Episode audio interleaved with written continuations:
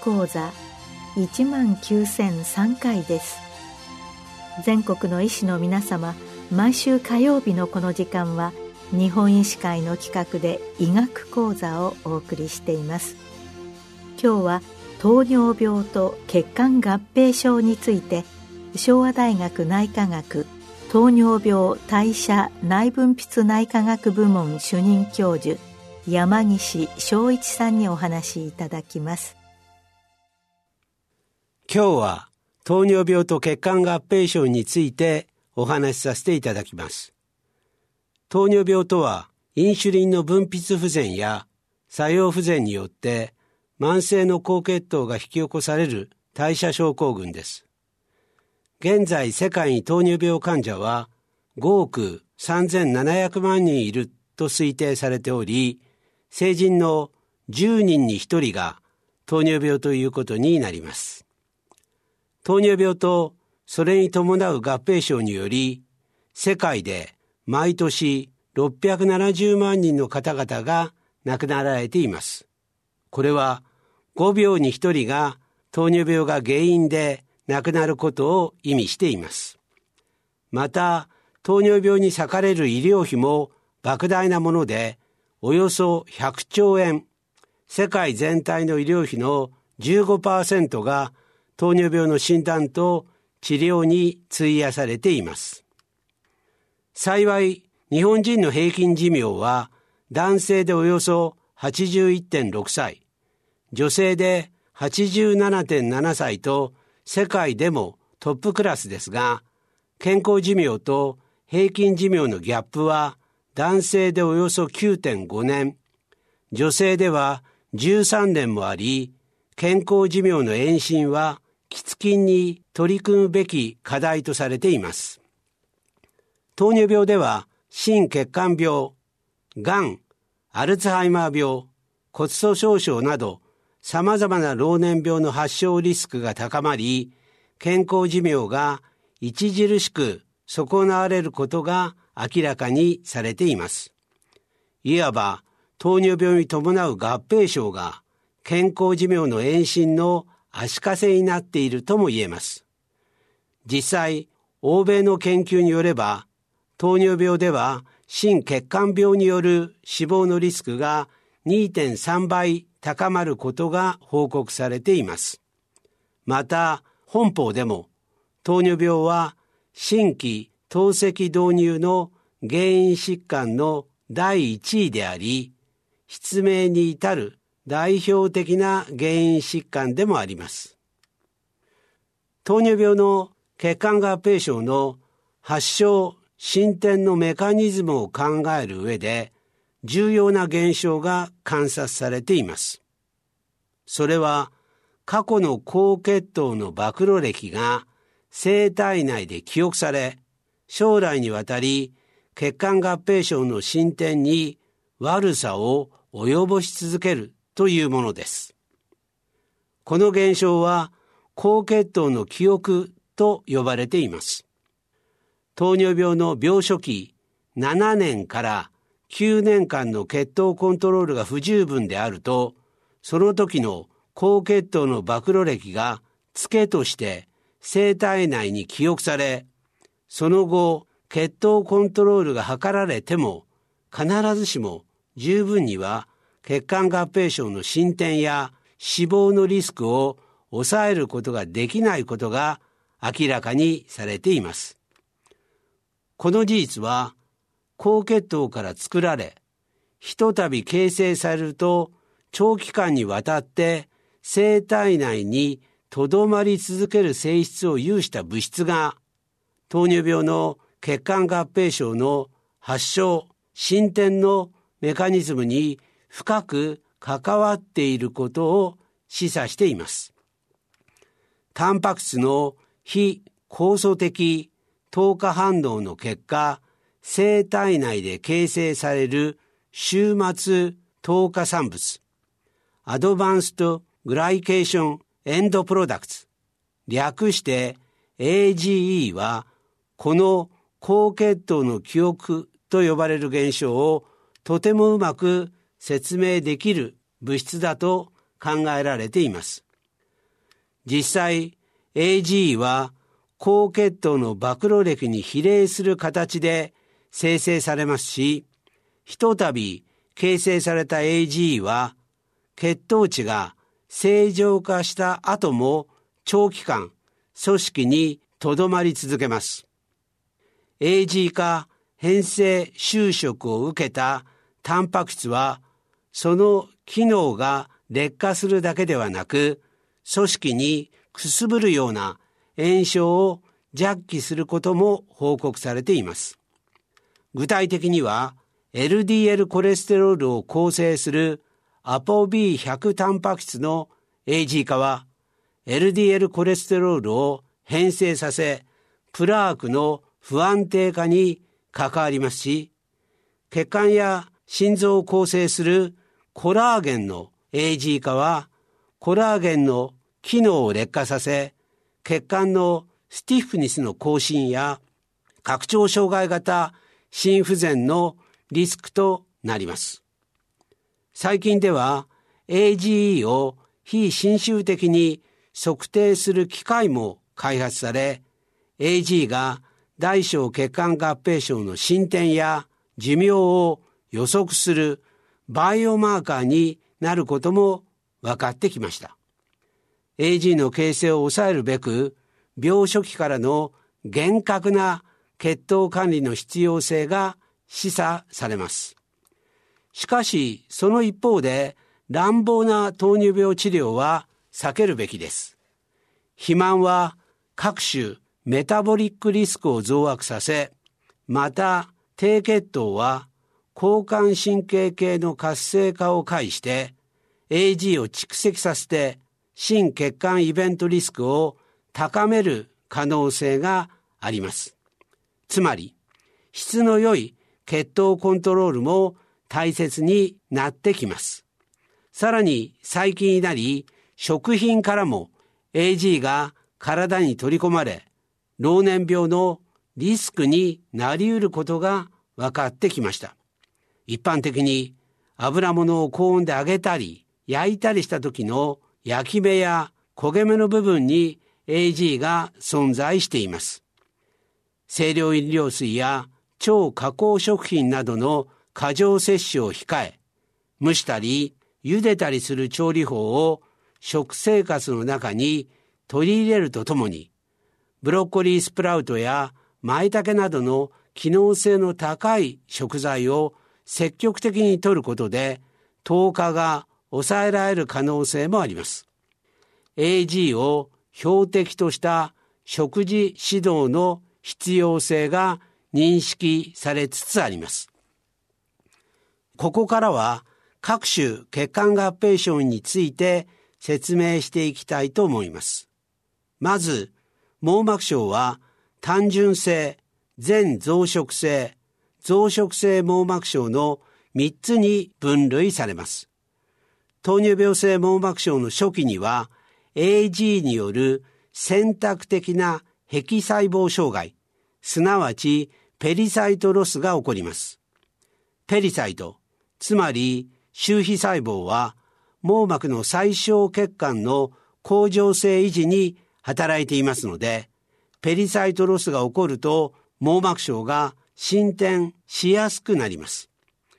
このペリサイトロスは蛍光眼底で毛細血管瘤として観察されます。加えて単純性網膜症では脂質の血管外への漏出を示す構成白斑が認められます。一方、全増殖性網膜症になると血管透過性の更新がさらに顕著になり、網膜表層の神経繊維の拘束である南西白斑や静脈の拡張が観察されるようになります。さらに増殖性網膜症では血管新生による網膜剥離や小子体出血、血管新生緑内障などが認められ視力が低下していきます。全増殖性網膜症以上のステージでは急激な血糖コントロールを回避する必要があります。また、増殖性網膜症では光凝固療法や抗 VEGF 療法が行われます。まず、初診時は患者さんを眼科に紹介していただき、網膜症のチェックを行うようにしてください。糖尿病がん手帳などを利用して病診連携を強化していただければと思います。血糖以外にも血圧コントロールやフィブラート系薬剤で脂質を管理することで網膜症の進展リスクを低減できる可能性があります。典型的な糖尿病性腎症では微量アルミニオから15年くらい経過して腎機能が低下し始め、牽制タンパク尿を停し、腎不全となっていきます。ただ、最近になり、アルミニオを伴わずに腎機能が低下する症例の存在も知られるようになりました。糖尿病性腎臓病、いわゆる DKD と呼ばれるものです。この病態には動脈硬化症が関わっている可能性があります。血圧が高値であれば積極的に高圧するようにし、微量アルミニオがあればレニンアンギオテンシン系阻害薬を使用するようにします。また、腎症ステージ3期以上であれば、目標体重 kg あたり0.8から1グラムのタンパク質制限食を患者さんに指導してください。神経障害としては多発性神経障害が最もよく観察される異常です。両側左右対称性でグローブストッキングタイプの感覚障害が優位な神経障害です。測定や足の指先のしびれ、疼痛、異常感覚に加え、アキレス腱反射の減弱、振動角低下などから診断されますが、霊感だけの場合や、上司のみに症状がある場合は、多発性神経障害とは診断できません。治療としては、アルドース還元酵素阻害薬が有効な症例があります。その他の神経障害としては、憂痛性の神経障害、単神経障害、自律神経障害などがあります。自律神経障害では、初期には交感神経系が優位になり、頻脈を呈しますが、ステージが進むと副交感神経系が優位となって起立性低血圧などを起こします。それ以外にも無痛性心筋虚血や無自覚低血糖症、胃腸症などの合併により血糖コントロールが不安定化する症例もあります。大血管障害としては冠動脈疾患、脳卒中、末梢動脈疾患などが挙げられます。糖尿病の利病期間が8年以上になると一度心筋梗塞を起こしたことのある非糖尿病患者さん並みに心筋梗塞を起こしやすくなることが欧米の研究で明らかにされており、冠動脈疾患イクイバレントとして管理する必要があります。血糖コントロールが不良な群では、心不全や心房細動の発症リスクも上昇することが知られています。SGLT2 阻害薬は心不全、慢性腎臓病、冠動脈疾患の起用の有無に関係なく、心血管イベント、特に心不全による入院を低下させることが報告されています。特に二次予防で SGLT2 阻害薬の効果が顕著なようですが、主要心血管イベントの中では脳卒中に対する効果は弱いとされています。サブ解析の結果では、慢性腎臓病を合併する症例でのみ脳卒中のリスクを低下させるとの報告があります。一方、GLP-1 受容体作動薬は、主要心血管イベント、特に脳卒中に対する効果が強いことが知られていますが、SGLT2 阻害薬とは対照的に、心不全への効果は弱いと考えられています。メタ解析では9%ほど心不全のリスクを低下させるとの報告もありますが、ファイト研究では心不全のリスクを上昇させる懸念も指摘されています。SGLT2 阻害薬は心不全、慢性腎臓病、冠動脈疾患の起用の有無に関係なく腎機能の低下を抑え、腎不全や腎死のリスクを低下させることが報告されています。一方 GLP-1 受容体作動薬はアルミニオの改善効果のみで腎機能への作用は限定的とされています。現在、一部の SGLT2 阻害薬は糖尿病の有無にかかわらず慢性心不全や慢性腎臓病にも使用が可能となっています。CTT の糖尿病のサブ解析では、スタチンを4.3年間使用して LDL コレステロールをおよそ 39mg パーデシリットル低下させると、総脂肪が9%、心血管死が13%、心血管イベントが21%、患者背景に関係なく低下することが報告されています。急性肝症候群の患者では、スタチンにエゼチミブを上乗せすると、主要心血管イベントが抑えられ、糖尿病患者でその効果がさらに高まることも知られています。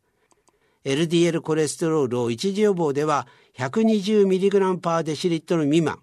二次予防では 100mg パーデシリットル未満を目標にコントロールするようにします。メタ解析や観察研究の結果から糖尿病患者でも年齢や治療前の血圧の工程に関係なく厳格に血圧をコントロールすると総死亡、心血管死、主要心血管イベントのリスクが低下することが明らかにされています。本法と米国心臓協会のガイドラインでは130の 80mmHg 未満を目標に高圧療法を行うように推奨されています。糖尿病患者でも二次予防におけるアスピリン使用の意義は揺るぎのないものですが、一次予防のエビデンスは希薄と言えます。一次予防患者を対象にしたアセント研究では、アスピリンは主要心血管イベントプラス TIA を12%低下させましたが、出血リスクを29%上げてしまうこと、特に胃腸管出血リスクが上がってしまうことが明らかにされました。そのため、米国糖尿病協会は、高血圧、脂質異常症、慢性腎臓病、冠動脈疾患の家族歴、喫煙、アルミニオなどの危険因子を1つ以上持つ50歳から70歳までの出血リスクのない糖尿病患者にアスピリンを一時予防として使用することを限定的に推奨しています。以上、糖尿病性血管合併症の病態診断治療についてお話しさせていただきました。今日は糖尿病と血管合併症について昭和大学内科学糖尿病代謝内分泌内科学部門主任教授山岸昭一さんにお話しいただきました。